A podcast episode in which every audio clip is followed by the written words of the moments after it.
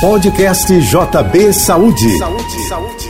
Dicas de saúde, bem-estar e prevenção de doenças com o Dr. Gilberto Ururaí, diretor médico da Med Rio Checkup. Oferecimento: Novo Hospital Geral do Ingá. Deixe o HGI cuidar de você. Sabe a chamada flexão de braço, onde os cotovelos flexionam e o peito quase encosta no chão?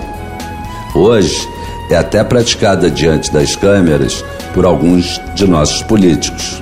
Agora, a flexão brilhou nos laboratórios de pesquisa de Harvard.